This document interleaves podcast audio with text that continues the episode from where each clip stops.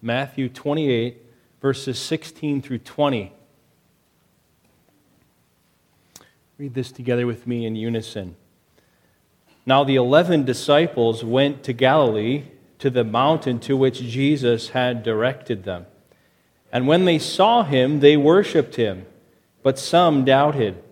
And Jesus came and said to them, All authority in heaven and on earth has been given to me. Go therefore and make disciples of all nations, baptizing them in the name of the Father and of the Son and of the Holy Spirit, teaching them to observe all that I have commanded you. And behold, I am with you always to the end of the age. Let's pray together. Heavenly Father, as we come to this text this morning in this new year, we pray that you would open our eyes and impress upon us by your Spirit the truths of this text. Please magnify before us the authority of Jesus Christ and his commission to his church. We pray that you would cause us to be convicted and encouraged and exhorted like we have never been before from this text, and that it would shape our character that it would shape our ambitions, our goals, our priorities, even over this new year. We ask that you would do this for your glory, for, for our good, for the salvation of the nations, even those that are here right around us. We ask all these things in the name of Jesus, your Son. Amen. Thank you. Please be seated. I think it's fitting that today, January 1st, that we talk about this text together, which speaks to the primary reason why the church exists in the world today. I'm reminded of Jesus' prayer in John 17. He prayed and he said, Father, I ask that you not take them out of the world, but keep them from the evil one. Jesus Christ, our Master, has a specific purpose for leaving the church in the world today. We call this text, which reminds us of that purpose, we call this text the Great Commission. How many of you have ever heard a sermon on the Great Commission? Would you raise your hand? Okay, exactly my point. And my invitation to you today is to come to this text as if for the first time.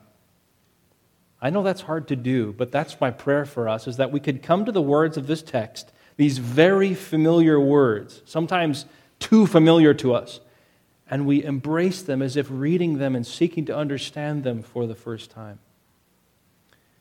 These are our Lord's final earthly words. And if we think back through the Gospel of Matthew a little bit, we would find these final earthly words to be words of culmination. Jesus, throughout the Gospel of Matthew, is established as the King of kings and Lord of lords, the King of Israel. And not only the King of Israel, but the King of the universe. You see this, for example, even at the very beginning of Matthew, when you look at his genealogy. Matthew under the inspiration of the Spirit, skillfully traces geneal- the genealogy of Christ back to the King David, to whom God promised that on your throne, David, a, a one will reign forever and ever. And Christ is established as that king. We also see it as the wise men came to worship Jesus, presenting him gifts of kings. We see it in the way the Lord Jesus lived. He lived as a king, expressing his authority in his words and his works, which we'll look at in some detail later on. He was king and Lord as he died. No one took his life from him, he laid it down willingly. He is sovereign, even in his death. Even his inscription. What was his inscription on the cross? King of the Jews. This is what Matthew is relaying to us over and over again the, the kingship, the lordship of Jesus Christ. And then he rose from the dead, Matthew 28 at the beginning, and conquered the final and most powerful enemy, which is death itself. And now, in this text, Matthew 28 16 through 20, we see Jesus as King of Kings and Lord of Lords speaking consummate words to his followers.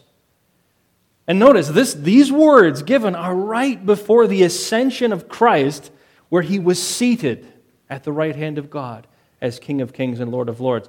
He said to his disciples, Go make disciples, baptizing and teaching. And so, this is what God, Christ, has given to his followers between his ascension and his second coming as king the Great Commission. These are words of culmination. These are also words of priority. What is the chief end of man? We say that together. We re- remind ourselves of that throughout church history. The chief end of man is to enjoy God and to glorify Him, to know Him and to enjoy Him forever. And so we look at this and we see the Great Commission, and the Great Commission certainly serves that priority.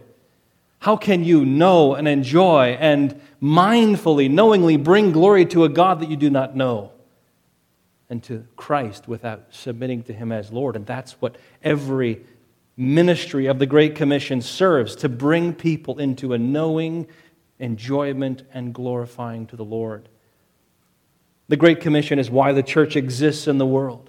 The Great Commission shows us that it is not the church's role, for example, to entertain the unbeliever. It's not to elicit affirmation from the world. That's not the goal of the church. The goal of the church is not to engage in political reform, but what? To make disciples.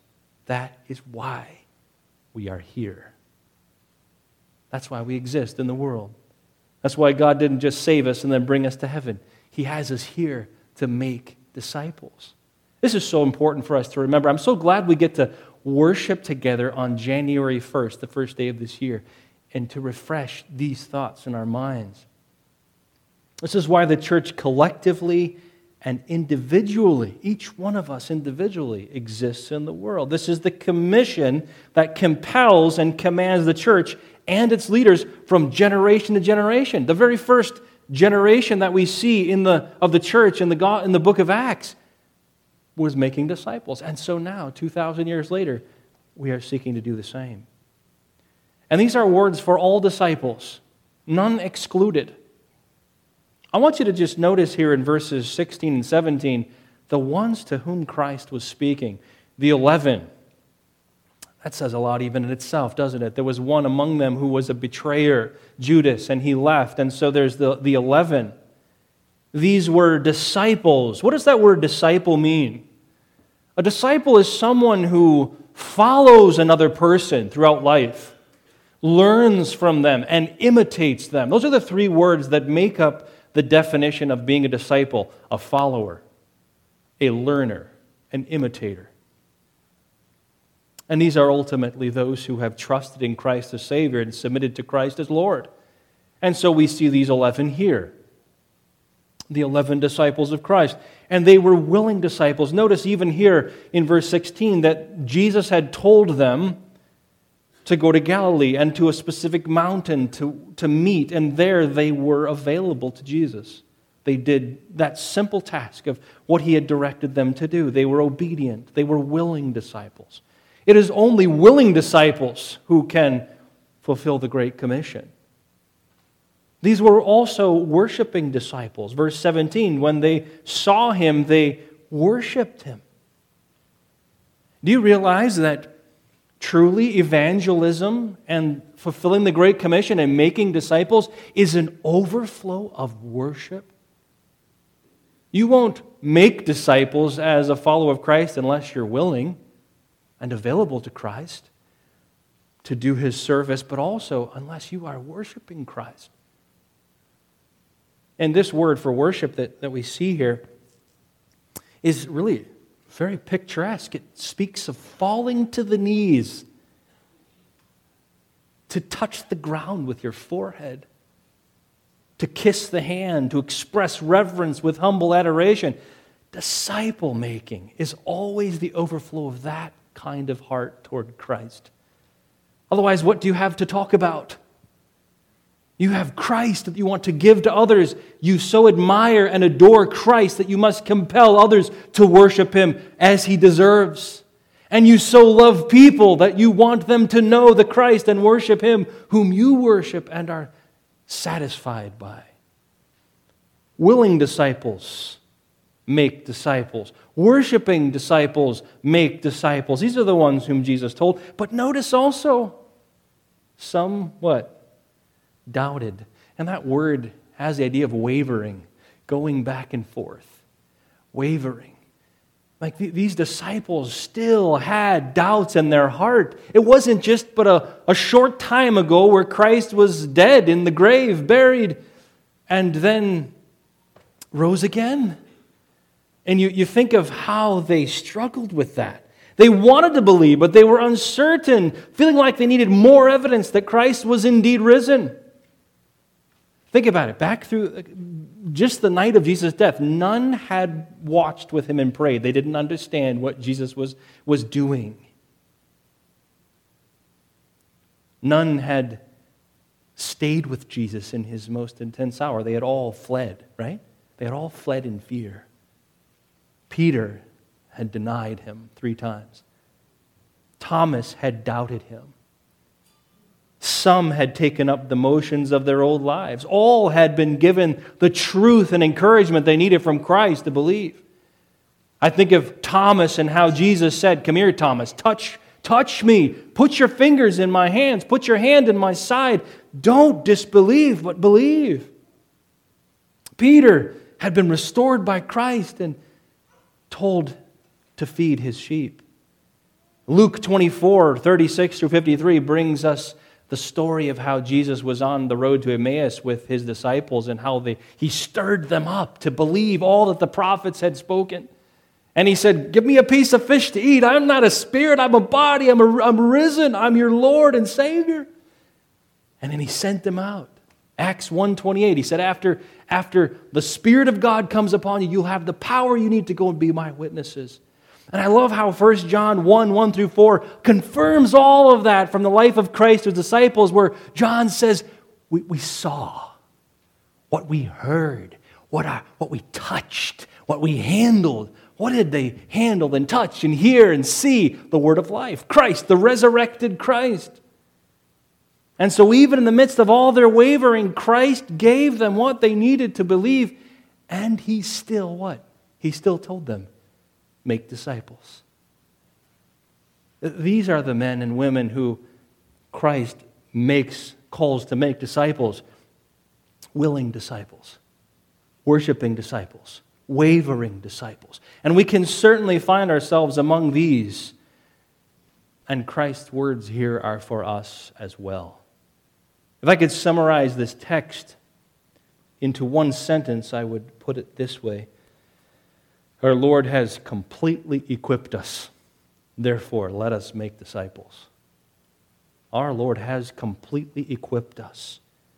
Therefore, let us make disciples. Well, the question then we need to ask ourselves as we come to the rest of this text is this With what has our Lord equipped us to make disciples? Three things I want you to see from these verses. Number one, we have been equipped with our Lord's authority. That's the first thing. I'll give you all three up front so you can keep track of them. Number one, our Lord's authority. Number two, our Lord's command. And three, our Lord's promise. Those are the three things we need to make disciples. First, our Lord's authority. Number one, verse 18. And Jesus came and said to them, All authority in heaven and on earth has been given to me. So often, when we speak of the Great Commission, we go right for verse 19 and the first half of verse 20. And we sort of lop off the two bookends of this.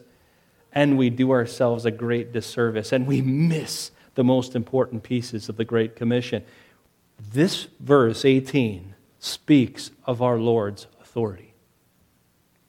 Jesus Christ, dear ones, has all authority. What is this authority? What does this word mean, authority? Listen carefully. This word authority here speaks of absolute power of choice, the complete freedom to do whatever one pleases. The power, the ability, and the strength, mentally and physically, to do whatever one wants to do. There is no possible frustration to this authority. There's no addition to this authority. Nothing is needed. Absolute and total freedom to do one's will. And Jesus, remember, these are Jesus' words to his disciples. Jesus himself says, All authority has been given to me. And again, Matthew demonstrate this, demonstrates this amazingly. Jesus didn't just say, I have authority. You follow the Gospel of Matthew, you see Jesus' authority vividly on display.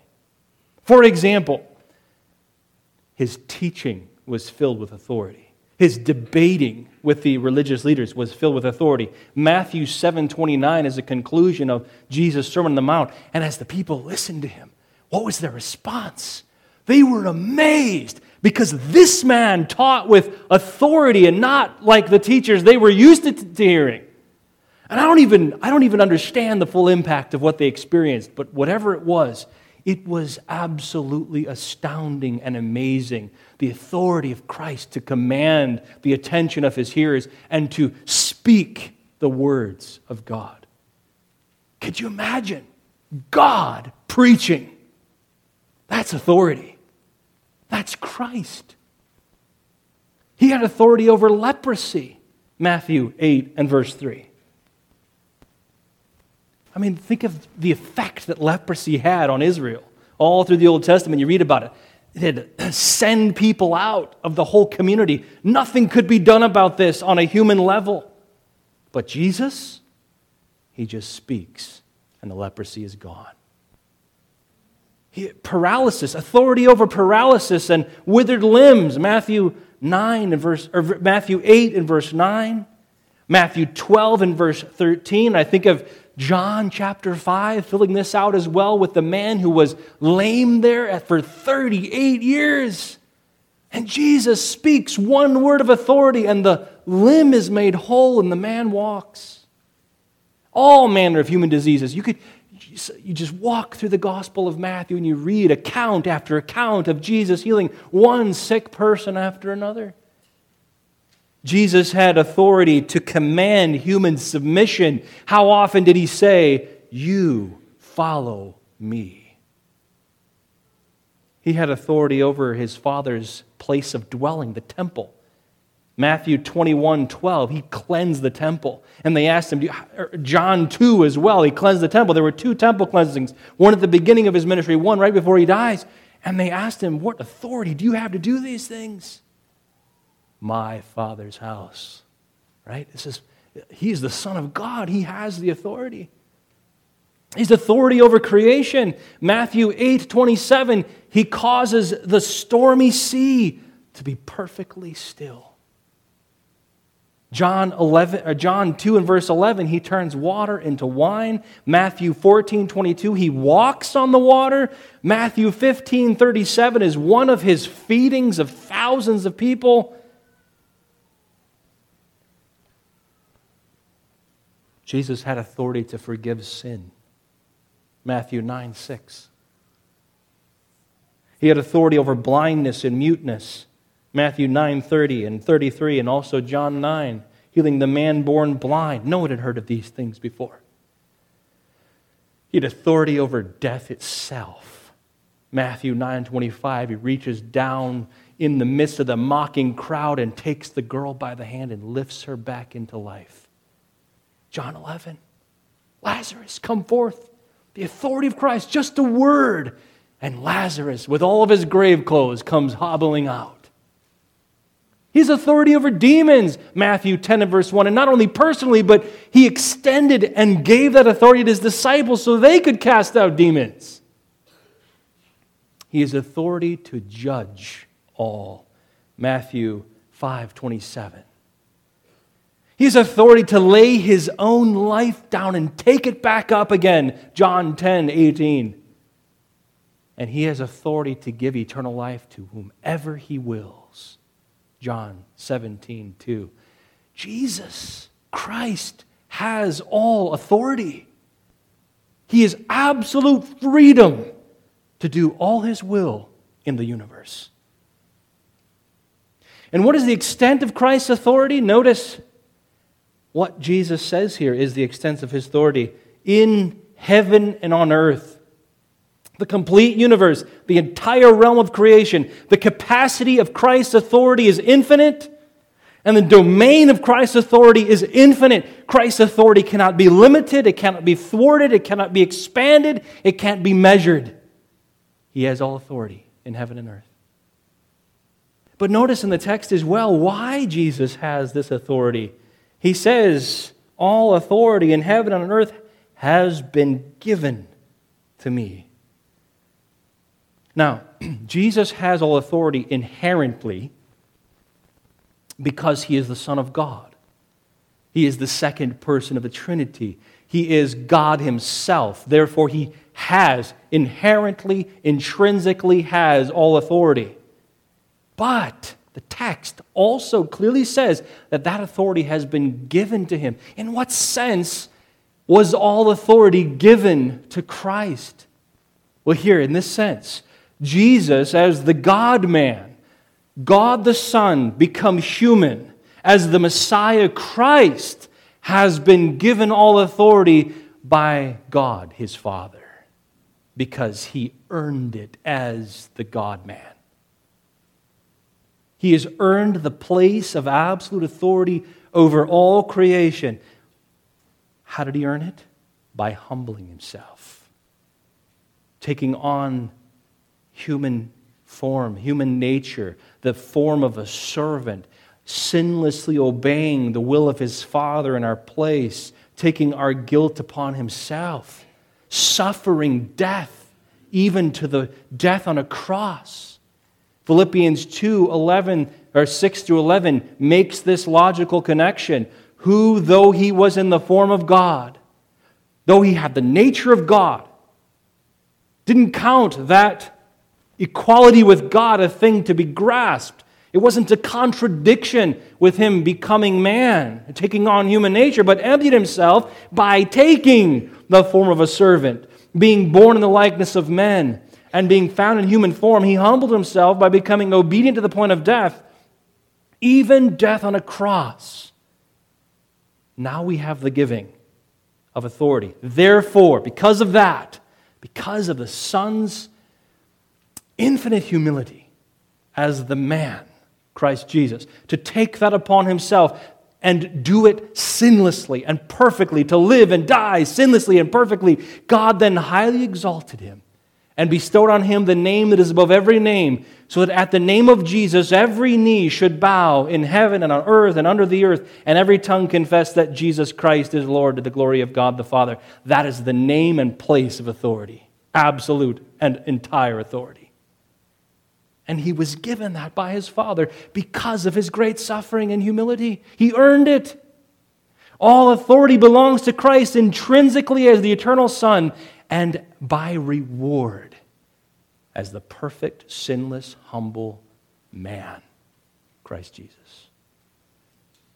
So, what is our response then to the authority of Christ? First response must be fear and trembling, like Isaiah, who saw the Lord high and lifted up, and his sovereignty filled the earth and the temple. And Isaiah says, Woe is me. This is, this is really the first call to salvation, isn't it? To be in awe of the authority of Jesus Christ. And to know that if one does not submit himself or herself to his authority, they will be judged by that authority. But to know that because he has all authority, he has a power then to save, and his mercy is effectual for those who come in repentance and faith. And that's why God sent the messenger to Isaiah with the coal from the place of atonement to purge him from his sin and prepare him to preach the gospel. That's the first response fear and trembling. But then it moves also to awe and admiration because we can't comprehend this kind of authority. You don't have this kind of authority. I don't have it. I mean, we get up in the day, we make our plan, we write our schedule, and most of it gets thwarted and changed. And it doesn't happen when we want it to happen or the way we want it to happen. But not Christ. Every word of His is perfectly fulfilled. And so we admire him and adore him for that. And we're even so much more amazed as he welcomes us into that plan that he has prepared and will bring about perfectly. And we let that fear and that awe and that adoration then move us to submission to him, right? Salvation in Christ is coupled together with submission to Christ because we must bow before his authority and humbly obey whatever he commands. Confidence, because now we know that we're sent by this authority to do what he commands. And he will provide for and enable all that he commands. Dear ones, listen, what is your first consideration when confronted with the Great Commission? What are your first thoughts? your own abilities, your own inabilities, your own fears, your own ambitions. Dear ones, it ought to be the authority of Christ. That ought to consume us when we think of the Great Commission. This is Christ's authority with which we are sent and by which we are sent. And so let us humbly respond to his authority with awe and submission and confidence. This is what disciples do to their master. This is what spirit filled followers of Christ must do. We must, in awe and fear and submission and confidence, obey his authority. Our Lord has completely equipped us. Therefore, let's make disciples. Number two this morning, our Lord's command. Jesus came and said to them, All authority in heaven and earth has been given to me. Therefore, you have to see this connection.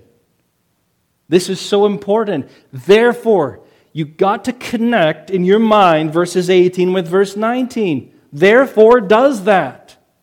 Christ's command to his church and its leaders to make disciples is grounded in and built upon his universal, infinite authority. Because all authority belongs to Christ, now he says to us, to the eleven, to us, to his church, you make disciples. what does it mean to make disciples? Well, it, it, it just morphs that word disciple up here into a verb you make these disciples. It means to cause others, to compel others to follow Christ. It's like even in John chapter 1, when those early disciples, Peter and, let's see, Peter and, or no, it was John and Andrew were the first two, I think, or John and Peter, I forget now, but they followed Jesus and they talked with him, and then they were convinced by his teaching about who he was, and they were ready to follow him. And, and then they started going to other disciples, and they said, What? Come and see. Just come and see. You've got to hear this guy for yourself. Come on. Follow Jesus. Cause others to follow Christ, to compel others to learn of Christ, and to compel others to imitate Christ through complete trust in his salvation and absolute submission to his lordship. This is Christ's command to us make disciples. That is the central command of this Great Commission, of this verse 19.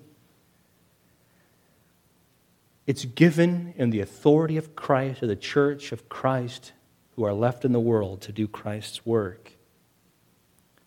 You see, a true disciple of Christ is not a person who only trusts in Christ for their salvation from sin, but also submits to Christ as Lord of their lives. You've got to see the connection between Christ's authority and the making of disciples. You can't receive Jesus as Savior without receiving Him and submitting to Him as Lord. You can't be saved from your sin and still live in it without repentance. That doesn't make sense. Some may lead you to believe that you can walk an aisle or pray a prayer or make a church camp decision or throw a stick in the fire and then go on to live ruled by your own sinful worldly desires and not by Christ and still be saved. Please understand that that is not true anywhere in the New Testament. Some of us have, in years gone by, have, have come to understand that. How many of you thought you were saved because of some prayer or decision you'd made, and then you looked at your life and you came to realize, I am an unregenerate sinner? And God sent you the quickening ray, and all of a sudden you were enabled by the Spirit of God to submit your heart to the Lordship of Christ. That's salvation. That's salvation. That's the kind of salvation that is accomplished by a king, right? He doesn't plead and beg and hope he gets a few takers. He commands repentance and faith and enables it by his Spirit.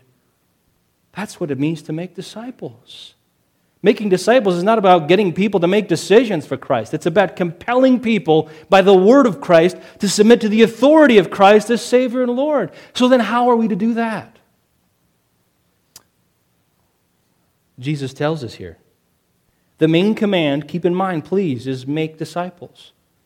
And with that main command comes three accompanying actions that tell us how to make disciples. And the three accompanying actions are going, baptizing, and teaching.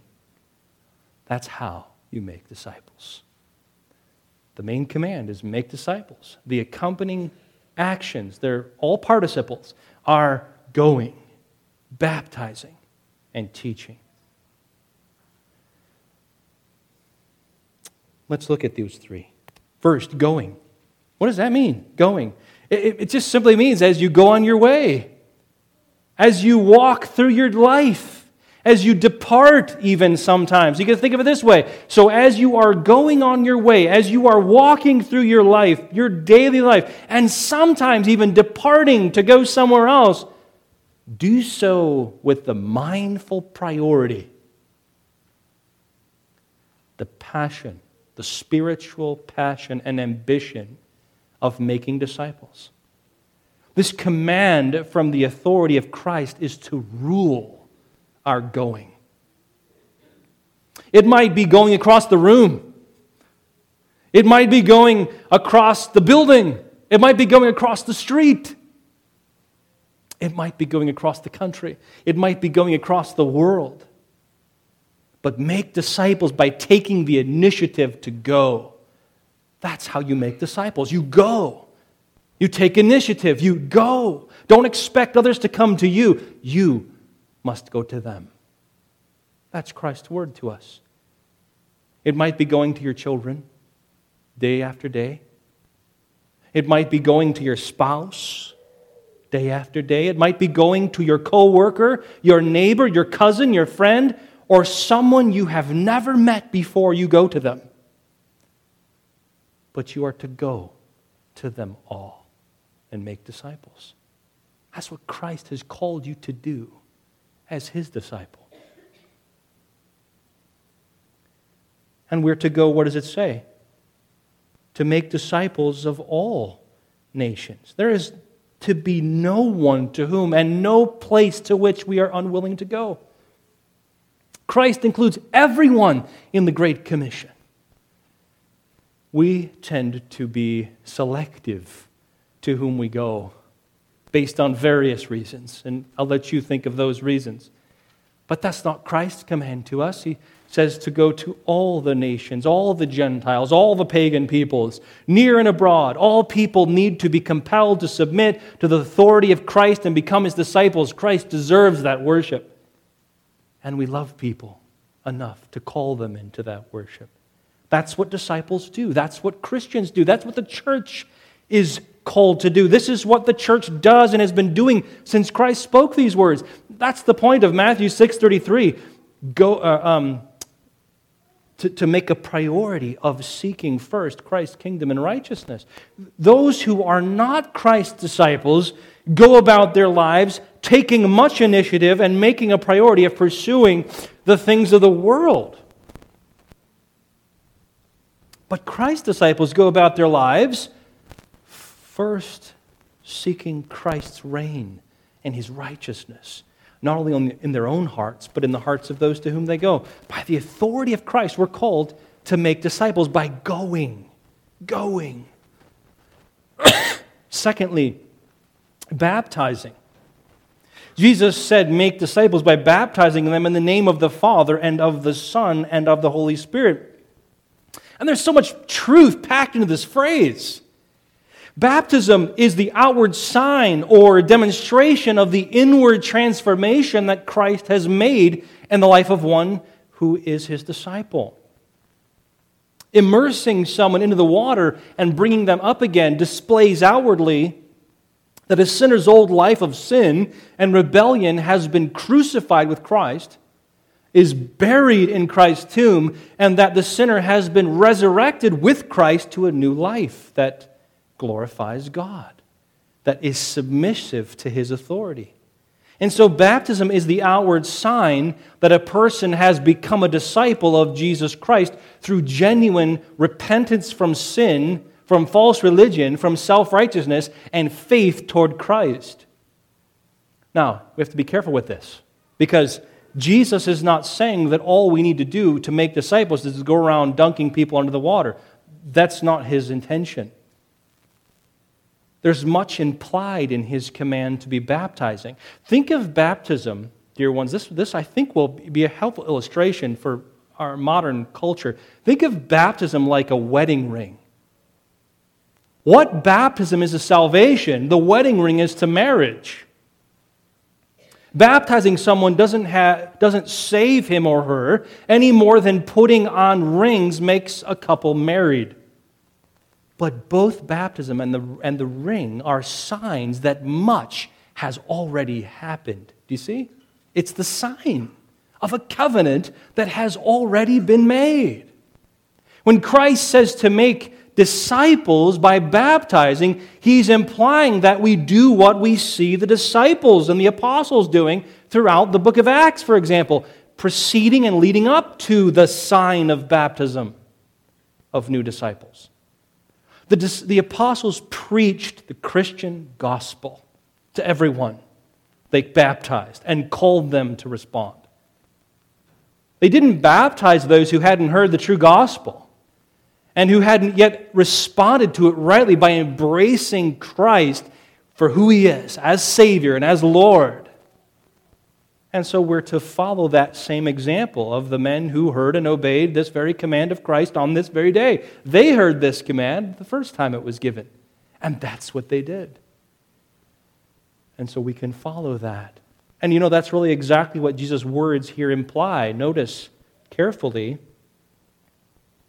baptizing them in the name of the Father and the Son and the Holy Spirit.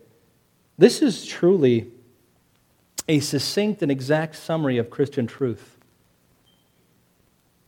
Throughout the New Testament, there's these short and compact versions of Christian creed, and here's one of them. Notice that there is one true God, baptizing them in the name. That's singular. The name. The name of the Father. Notice of the of the of the the name of the Father, the one name of the Son, and the one name of the Holy Spirit. What is what is Matthew? What is Christ doing here?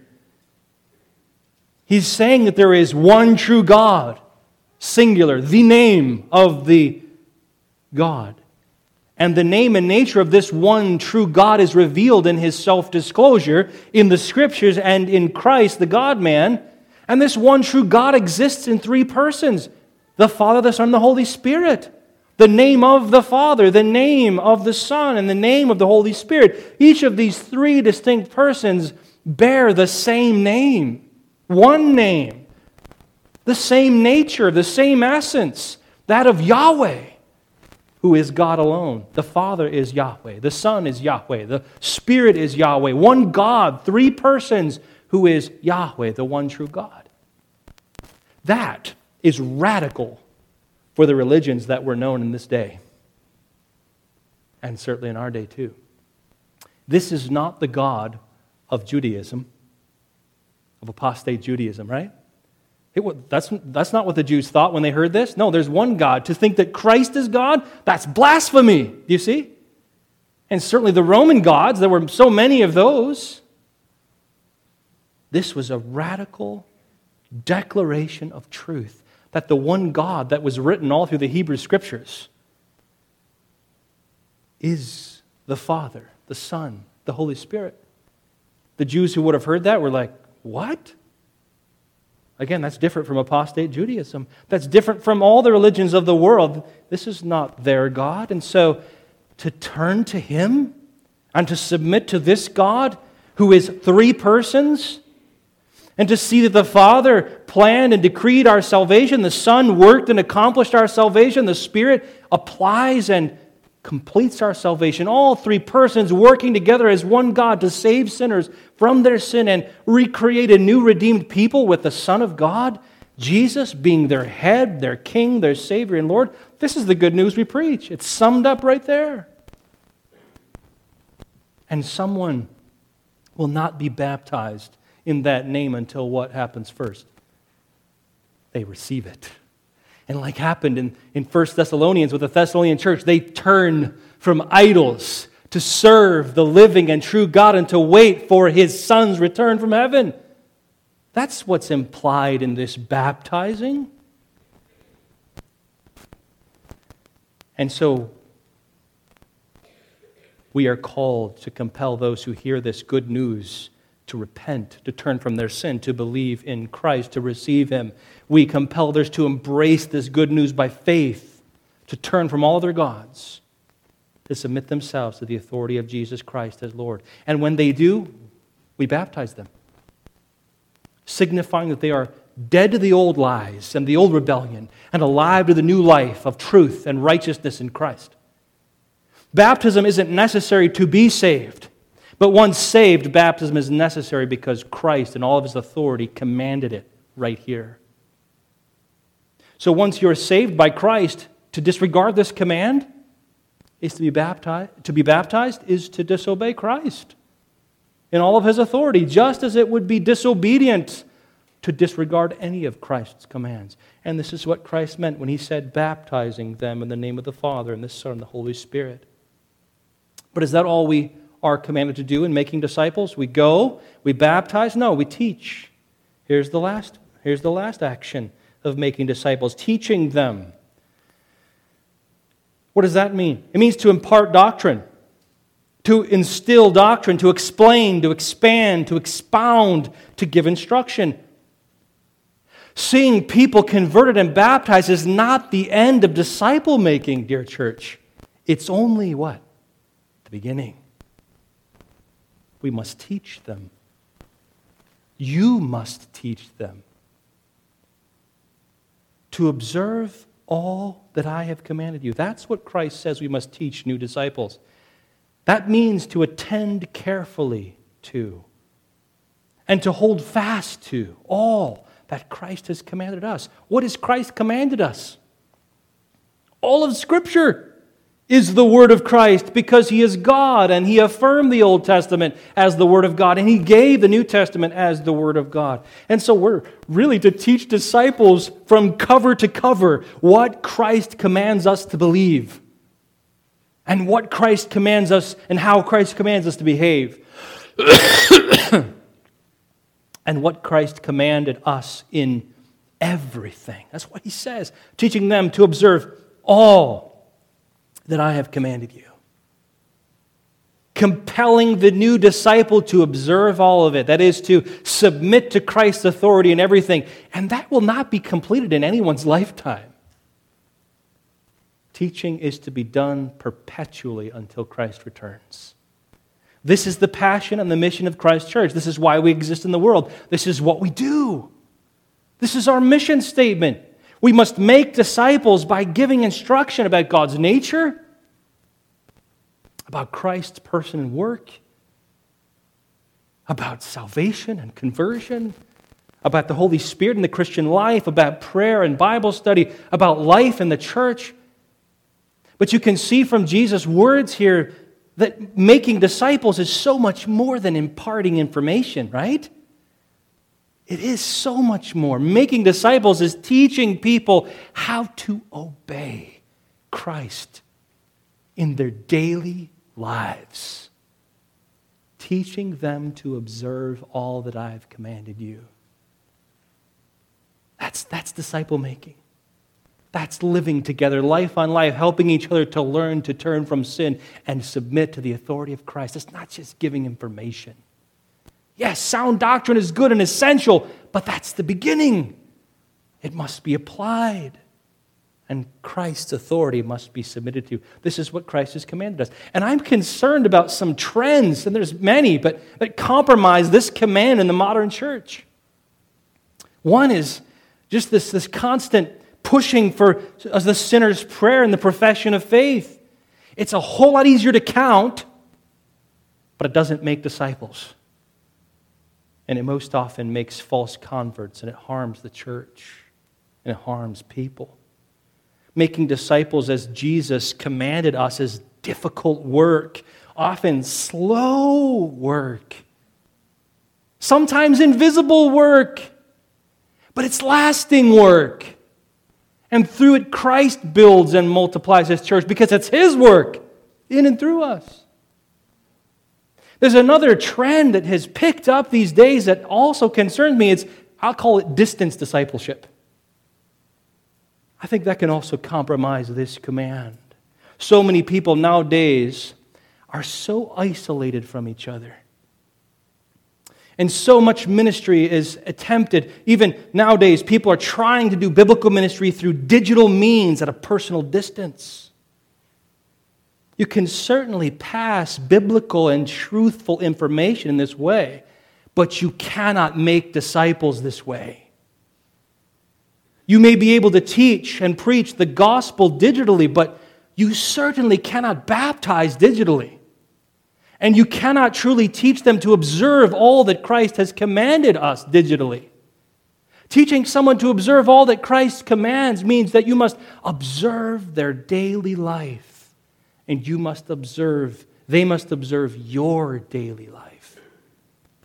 Making disciples requires a life on life relationship, just how Jesus lived with his disciples. Making disciples includes personal accountability that can only be kept by personal closeness and observation and instruction. Making disciples includes coming together for instruction and the exercise of spiritual gifts, and church discipline is essential to disciple making and the Lord's table and so much more. None of this can be accomplished through phones and screens. Christ has clearly commanded us to make disciples by going and baptizing and teaching. And that's done person to person, life on life. And please notice again here what, what, what gives us the permission and the impulse to make disciples in this way. Please make this connection every time. It's not relational capital. Have you noticed that this is a theme that goes on nowadays too? You can't call someone to repentance and faith. You can't make a disciple of someone. You can't call someone to submit to Christ's authority unless you have relational capital with them. Is that the impetus for this command from Christ? Absolutely not. It's not about educational clout either. I got to wait till I know so much more, get a degree or whatever, be a pastor. And that's not this either. There's so many pastors who sit in there, study and write books and, and, and do stuff online, and they don't live with their people, discipling them anyway. That's not what this is about. This is not about personal calling. This is, or personal giftedness for evangelism. This is disciple making for everyone in the church. This is not about government cooperation, right? We don't need the government's approval or cooperation to do any of this. All, all of those things can be used by Christ in our disciple making. Yes, he can use digital means, he can use relational capital, he can use educational information, he can use a personal uh, calling to uniquely being gifted in evangelism, he can call, he can use government aff- affirmation. But he doesn't need any of it. But the permission and the impulse and the capacity to make disciples comes from the authority of Christ alone. You may need to witness to someone that you have just met. You may not know a whole theology book. You may not have the government's approval. You may not be particularly gifted in compelling people to make a decision. But Christ has called you to make disciples, and He has given you His authority. That's all you need. That's all you need. He has commanded us to do this, and that's all the permission and impulse we need. We know, because of this, we know what that stubborn sinner needs more than they do. And they might not want it, but we can give it to them, and they can hear it, and God can change their heart. So, what is our response to this command from Christ? What is your response to this command to make disciples by going and, and baptizing and teaching? First, awe. Awe that God would so entrust this to us. Awe of Christ's authority that commands it, enables it, but submission to it. Are you willing to submit yourself to this command in all of its parts? But gratitude, too, right? That, that you would be a disciple, that somehow, in God's grace, you would be told the truth and you would be baptized and you would be taught by someone. Love, love for Christ, for bringing all this to you, love for the lost. The gospel, dear ones, was not made to be kept and personally enjoyed only, but to be broadcasted so that others could know the joy and Christ could be worshiped by them as well. It's stewardship. We're one among millions who are to pass on the gospel and make disciples. Obedience to this. Do you see your place of obedience in this great commission? Do you? Do you see it?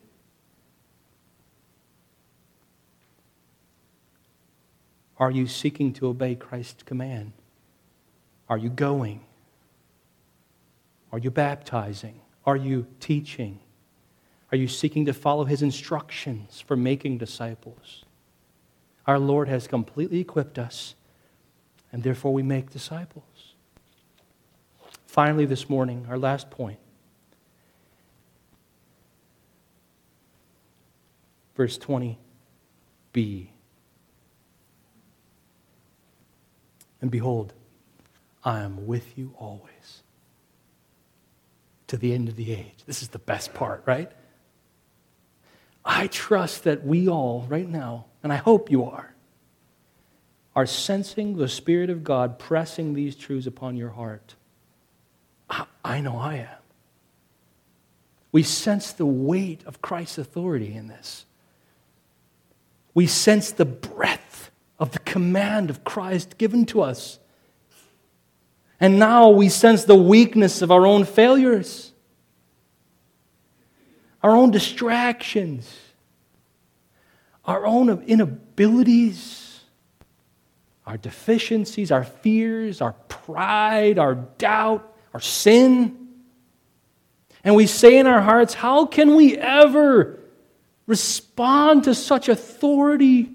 How can we ever obey such a command in any way that is fitting or profitable or meaningful or enduring?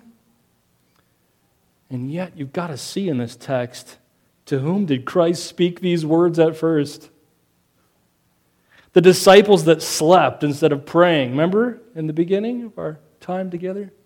Disciples who had their hearts set on earthly health, wealth, and prosperity instead of Christ's righteousness and atonement and the glory of God. Disciples who had fled at Christ's hour of suffering, Peter who had betrayed him, Thomas who had doubted him, disciples who were foolish and slow of heart to believe all that the prophets had spoken. These guys, Jesus says, you go and make disciples, and they're barely good disciples themselves. Right? You see that? To these, Christ entrusts his great commission. And to us, Christ entrusts his great commission. And Christ sends us to go into all to all of these rebellious and wicked and immoral and idolatrous pagan people around us and to baptize them and to teach them and to make them disciples. That's what he says to us. Isn't this a poor strategy put together by Christ? right? Lousy people to pick, Christ. I think you need to pick a different team. No, it isn't. It's not, dear ones. Why not? Because of our Lord's promise. Number three, our Lord's promise. What does he say? This makes all the difference in the world. I will be with you. That's everything the resurrected, reigning Christ, in all of his authority and power, says to us, I will be with you. How is Christ with us? How was he with his disciples? Through the sending of the Holy Spirit.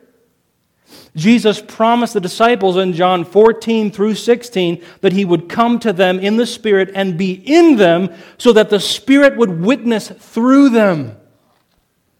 Acts 1 8. But you will receive power when the Holy Spirit comes upon you, and you will be my witnesses in Jerusalem and in all Judea and Samaria and to the end of the earth. And that promise of the presence of Christ through the indwelling Spirit is fulfilled in every believer at the moment of their salvation. Well, how do you know that? Ephesians 1 13 and 14. In him you also, when you heard the word of truth, the gospel of your salvation, and believed in him, were sealed. You were sealed with the promised Holy Spirit, who is the guarantee of our inheritance until we require, acquire possession of it to the praise of His glory. I will be with you, Jesus says. That promise from Christ makes all the difference in the universe. That promise from Christ secures the perpetuation of this mission.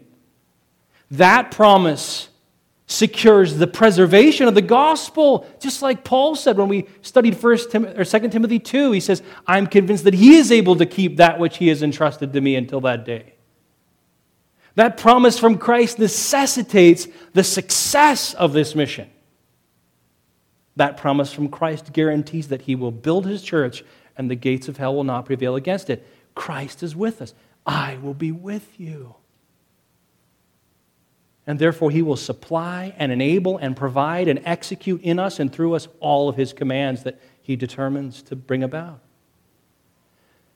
You see, His truth will be perfect. His presence of truth will be perfect over our doubts. His strength will be perfect over our weakness. His confidence will be perfect over our fears. His power will be perfect over our inability. His words will be perfect over our fumbling. His authority will be perfect over our timidity. Again, I invite you to think of Christ in the Gospels, the one who raised the dead and made blind eyes see, the one whom the, from whom the crowds were reeling in amazement at his authority. That Christ is in you. I will be with you, he said The question is do we believe that? That's when it'll make a difference. When we come to this deep conviction that what Jesus said is true, He is with us. And He will not come and go. He promises to be with us always.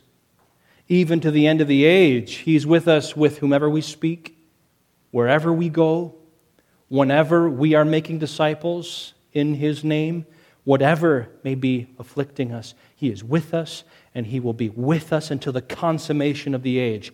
until we see him face to face and are forever with the Lord. The more the authority and power of Christ is magnified in our minds, the more his presence with us will be all our hope and confidence for obeying the Great Commission. So we got to fix our attention on the authority and the power of Christ and the promise of his presence. That's why he leaves us with that final command of Behold, you look at this, he says. You pay attention to this. Listen to me. Hear this and take it in. And don't lose sight of this. I am with you always to the end of the age. That's the commitment. That's the equipment we need to obey the Great Commission. And our response to this promise? Trust. Trust. Trust Him that He is with you confidence in His presence, in Him, not yourself, not even a discipleship curriculum. Confidence in Him. Joy, because He's with you. Peace, because He's with you. Love for Him, to be with you. And obedience to the Great Commission. Our Lord has completely equipped us, therefore, let's make disciples. In closing this morning, I will ask us will we, as a church, submit ourselves to this command of Christ in this year ahead? Will we? Will we trust Christ to take our obedience to the Great Commission to the next level for His glory? This is why we exist here. Will you make it your priority this year through the presence of Christ to submit yourself to the authority of Christ to make disciples by going and baptizing and teaching. I want to do all I can by the power of Christ to help all of us with that. And, and I hope that every member and every regular attender would be drawn into this. I, I want to give us something or provide something for us that I think will help. I have, I have a great desire for this year. And it has to do with this, this book. It's called Partners One on One Discipleship. And I want to bring all that we just talked about to a very specific application. I would like for this year that every member of our church and every regular attender actually go through this book for several reasons. This book, Partners, is, is a great tool to, first of all, make disciples but also it helps us to become someone who knows how to make disciples. It's intended to be done one on one with another person. And then that person goes and does it one on one with someone else. So the leadership team and I will be talking with each of you over the next several weeks and asking you, inviting you to do this study with someone else from our gathering. It may be a man with a man, it may be a woman with a woman, it may be a husband with a wife, it may be a parent with a child. I think this will be a great way to begin to obey this text from our Lord. And so I'm urging you this morning, as we begin to talk about this over the next several weeks, I'm urging you, in light of our text, to eagerly embrace this opportunity in obedience to the authority of Christ. I think it'll be a blessing to our church, to you personally. It'll help you. And, I, and I'm, I'm very, very in earnest and burdened, I guess you could say, for this because we must make disciples of Escanaba. Isn't that why we're here? And sometimes we say, well, I don't know exactly how to do that. And here's a good way to teach us how to do that very practically and very very naturally in a way. And you know what? We must make disciples of our families. And I want to put every tool I can into your hands as parents and grandparents to take your children and grandchildren under your arms and to teach them systematically the Word of God, everything that Christ has commanded you. And this, this some, some of us have already begun this study and already be, beginning to do it with, with those that God has entrusted into our families.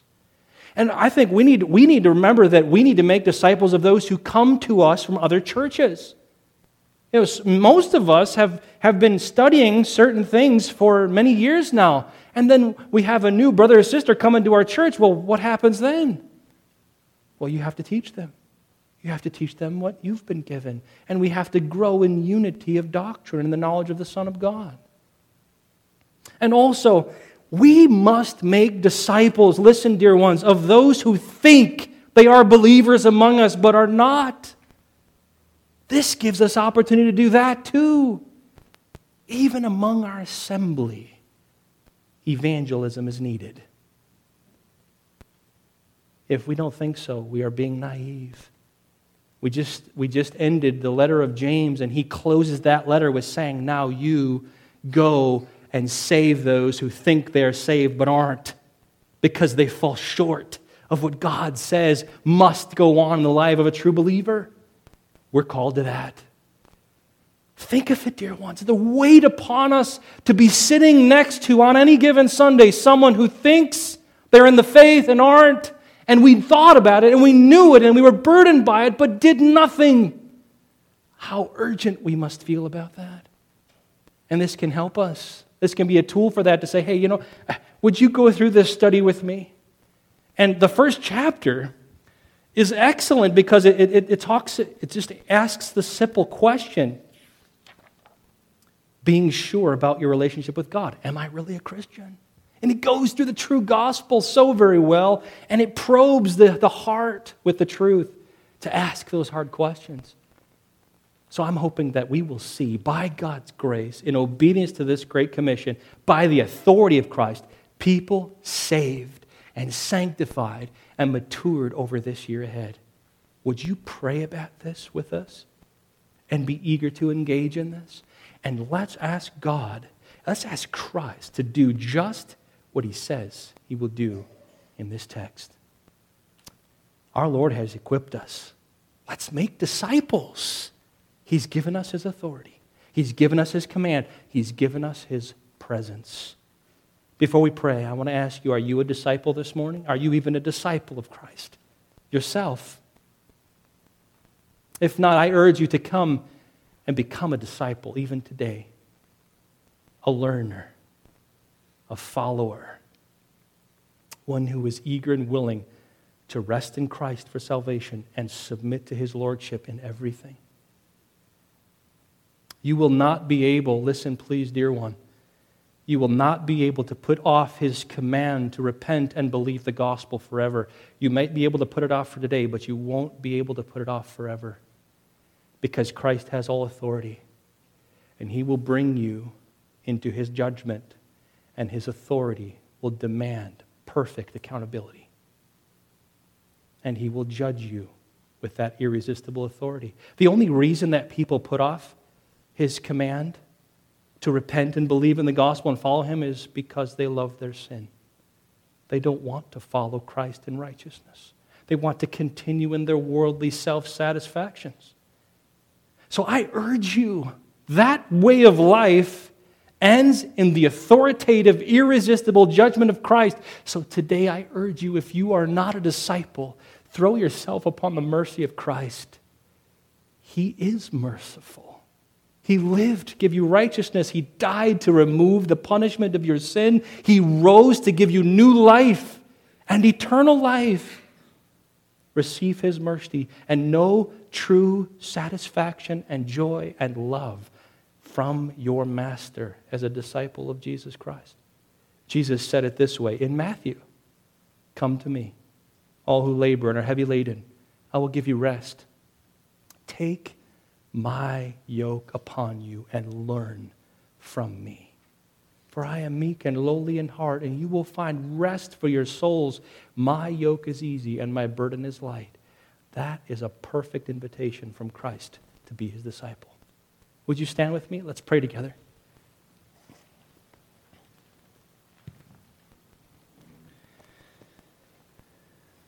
Our Father in heaven, we, we've heard the words of Christ this morning right from the text that came right from his lips. And we are humbled before your authority and your majesty, Lord Jesus. I want to talk to you. Thank you for giving us this text, giving us this commission, giving us your authority and your command and your presence. Thank you, Lord Jesus, for being with us. Thank you for entrusting the gospel to us and enabling us to carry it in spite of our childishness and our sinfulness and our failure in so many ways. Thank you for undergirding us and restoring us and redeeming us and strengthening us and maturing us and bringing us along. You are with us. You send us by your authority and with your authority. We thank you for that. That gives us confidence and rest and hope and peace and joy and love and gratitude. Make us a church effective to make disciples. For your glory, we pray, and the building of your church. In your name, Lord Jesus, I pray. Amen.